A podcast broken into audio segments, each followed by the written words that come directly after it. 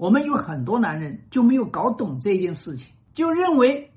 老婆那你就得要听话，你就得要乖，在外人面前你要给我这个老公尊严。你在你的家族面前，在你的父母面前，你去奚落你老婆，你不尊重你老婆，你不称你老婆，那你的父母会怎么瞧你这个老婆呢？那他们的婆媳关系就会很难搞得定。你老婆有怨气，你父母觉得你这个儿儿子都不喜欢这个儿媳，那我们干嘛要去伺候他呢？所以啊，很多男人都不懂哦。婆媳关系，包括你的老婆一直纠缠在这个地方不放啊，其实是你没有适当的表态，也没有作为一个男人去保护女人。